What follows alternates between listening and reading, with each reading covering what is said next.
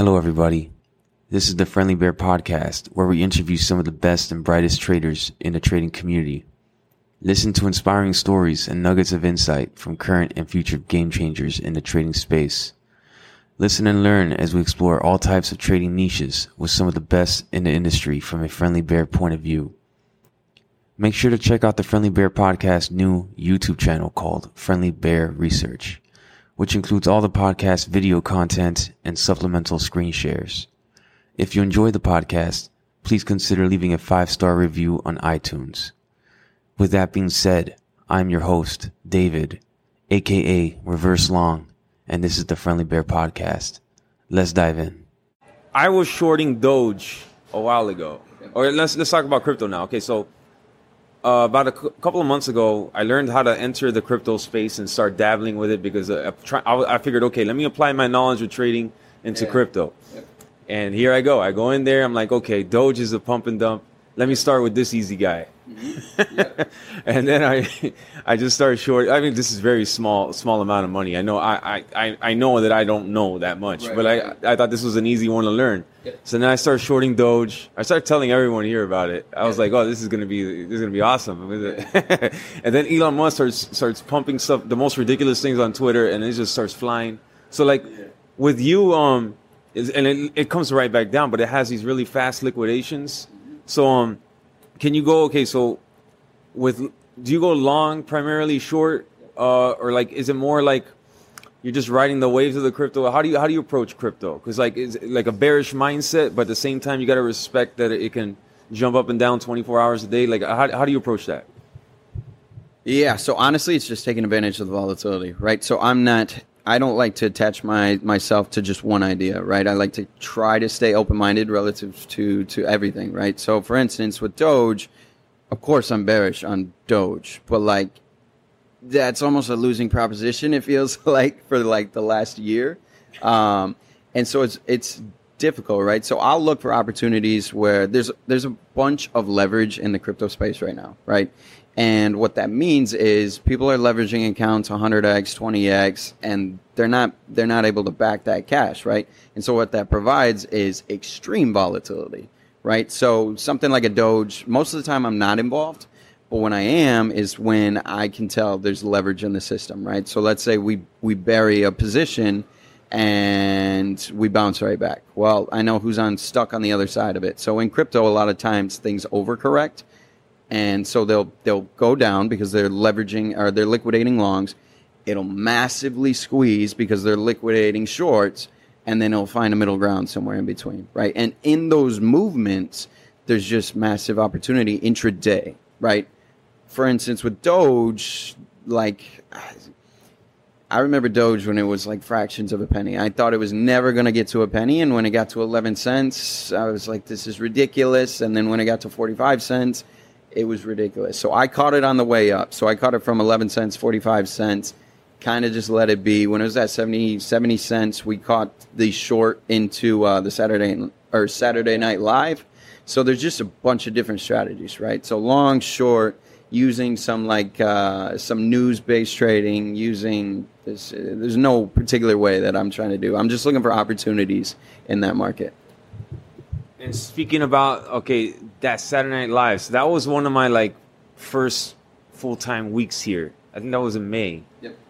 and uh, you guys threw a party here, and, and I was like, oh man, is it, and I was just trying to understand what's going on with the, with crypto. Yeah. And I kind of okay, so it's it's a sell the news event for sure, Yep. and it's it's a it's way overextended. So like, okay, what I'm trying to get at is I see since being here, I saw that as like a a really big event that's like pretty predictable. And there was a couple other like liquidation events where like Ethereum dropped so fast and like you can buy the dip at that point. So like, I guess uh, first, can you ex- go through because I think it's pretty entertaining the whole Saturday Night Live events with uh, Elon Musk and how people here were, were approaching that event because I saw everybody here with the computer up. Uh, even like drinking beer while they're shorting it, I think. You know, Yeah. can you go over that? All right. So yeah, I wasn't at the office for this one, but uh, I saw the live streams and I saw kind of what was happening. Um, and there was conversation for the whole week, right? And everybody was kind of looking at this short because it, there was just a, a general sentiment on Twitter and, and across just friends and everybody that was that you were in contact with that they were buying into this event, right? And when you're buying into an event, it usually means it's priced in. And I mean, Doge was up what fifteen thousand percent year to date. At what point is it not like everything's priced in, right? So that was the thesis. Um, we were around all time highs. I think highs for Doge were like 73 cents, 74 cents. Um, during the day, we were trading 71 cents. Um, it dumped down to like 69 cents. And before the event, the volatility started kicking in, right? So people were positioning. Um, and you started to hear like rumors of, of like people going long, people going short.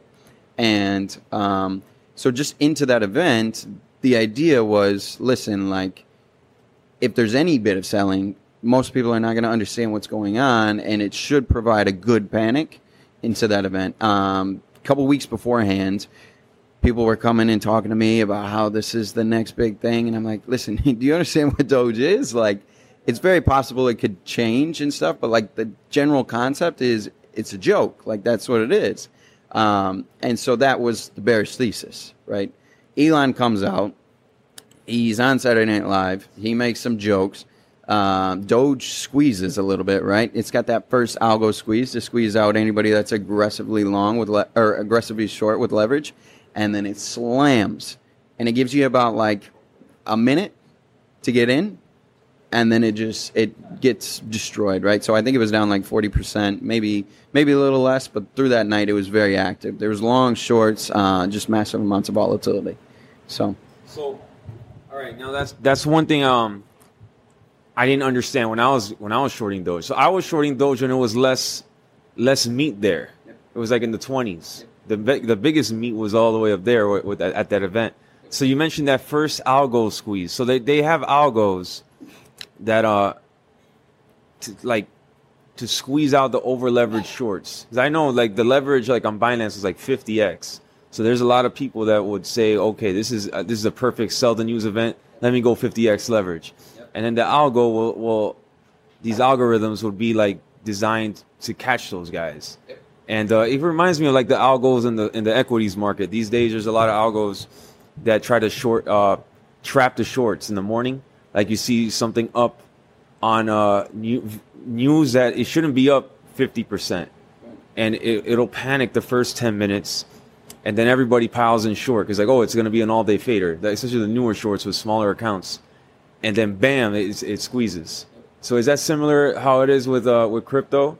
Yeah, 100%. So, um, I think it's a little combination, right? So, somehow there's uh, there might be data that's being passed around right on, on who's on what side of the trade. Um, i think it's a domino effect when too many shorts think one thing. Um, even if they're right like they think it just at the wrong time. And because there's so much leverage boom you'll get those squeezes and you'll get the algo that tries to hit them and, and trip the, the short squeeze for a little bit um, and you see it a lot in crypto, a lot in crypto. Um, and I've seen it in, in some of the smaller, um, small caps, the micro caps. And I think it's honestly just anybody that's looking for opportunity and they, they find it, they're going to push those buttons as far as they can. And I mean, that's the name of the game. So yeah, it definitely exists in crypto. So, all right, now with that, because you have a lot of experience, maybe you know, maybe I don't, maybe you don't. I, I don't know. I'm just curious. Do, do you know who are these guys that are, have these algorithms? Because I always, I was wondering this as a newbie in crypto. I was like, who is the who's the guy that's squeezing these things at Sunday night at 3 a.m. when Elon Musk posts? Um, basically, I remember he posted Doge, Doge, Doge, baby Doge, and then like it got me, uh, it got me liquidated. I, I mean, a couple hundred bucks, but I had like 30x leverage because I yeah. thought it was like way over, and then I, I got it worked. Yep. So who, do you know who? Do you have a sense for who who's who's the who's the genius guy? Like when I'm thinking, okay, might maybe it's like an MIT dude. You know, he created some kind of algo, and like he uh, based on Elon Musk's tweet combined with mathematical things. Like, like do you have do you, do you know what the stereotype is of the the guy doing this? I don't know if there's a particular stereotype. I think that um, I think there's definitely news based algos, right? Um, and I don't, I've never seen them in action, but I've definitely been on the other side of them. So I know they exist, right? Um, And so it's super interesting to see how it plays out in equities. Super interesting to see how it plays out in crypto. For the most part, crypto is can be a little less liquid than than particular equities, um, and so it's a lot easier to move some things, right? So Shiba, for instance, over the last week, Oh yeah. I've traded Shiba pretty aggressively, and it can get times where it gets a little thin, right? And by thin, I mean there's just not a lot of liquidity on the book. Um, and if you have some size, you can definitely move the thing around. Um, so that definitely is happening. And whether it's it's they're scraping Twitter, they're scraping just the news outlets or something, they're definitely picking it up. So I think it's a news based algo. Interesting. Okay, so another thing. So Doge it was just a background of what I know. It was created as a joke, and it it uh di- or it adds 10 mil 10,000 tokens a day on, uh into the float or whatever. Is that what it is? I don't know the actual number. There's a big inflation to it. There's Right. So okay, so it's it's self diluting. It's getting more diluted every day. Uh, it's designed as a joke. There hasn't been any major updates to it. So when you, when it was like the most euphoria on the Saturday Night Live event, and people were approaching you saying, "Oh, Elon Musk is taking Doge to pay for Teslas or whatever," it's like it's the they're gonna they have these guys in their team is gonna go to the future. So that you saw that as like it's uh the most you know it's the most euphoria is like the top usually. Um, okay, so now with that, now with Shiba going into Shiba, Shiba when uh, like I looked at it the other day. I don't know how it is now, but it was up like sixty four percent. I was like, oh my god, like isn't this like known that it's worthless? Like why is this going up? So it's like a combination. Can you explain that? Like, is it like old people over leverage the algos and like, or I guess people buying as well? Like, how did it have such a resurgence? I looked at it right, and so um, I mean you. I mean you short a lot more than I do. You're looking at some of the dilution. You're looking at the bleeding. You're looking at all these kind of psychological factors, right? For me, I came to the conclusion that it might have been just complacency, right? So you have a particular party, being the short party, um, that was up for a, a really long time, right? And depending on when they shorted, um, they might have been closer to what the actual market price was before the squeeze.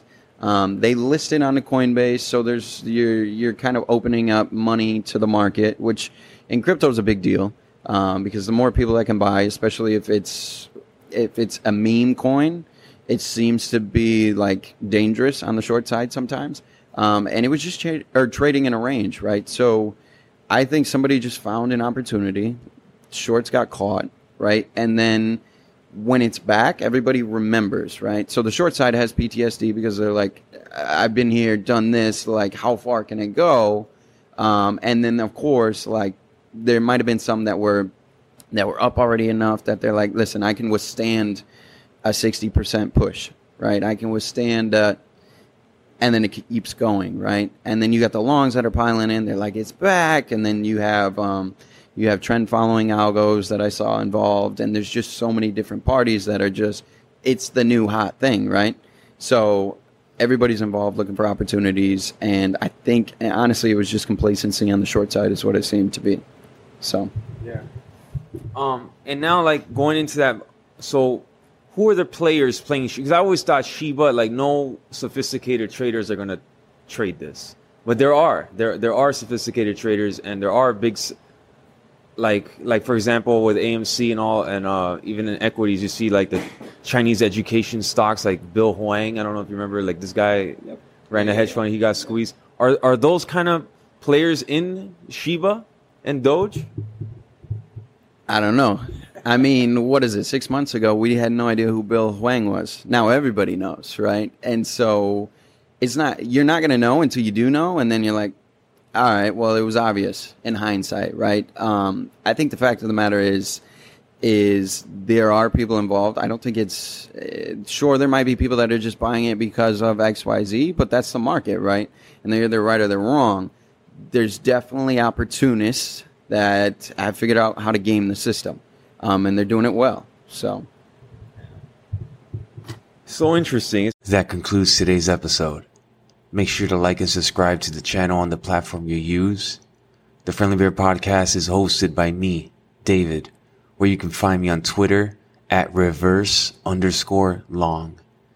You can find the Friendly Bear Podcast at www.thefriendlybearpodcast.com as well as on Apple Podcasts, Spotify, Audible, Amazon Music, and now on YouTube at Friendly Bear Research. Until next time, thank you for listening to the Friendly Bear Podcast.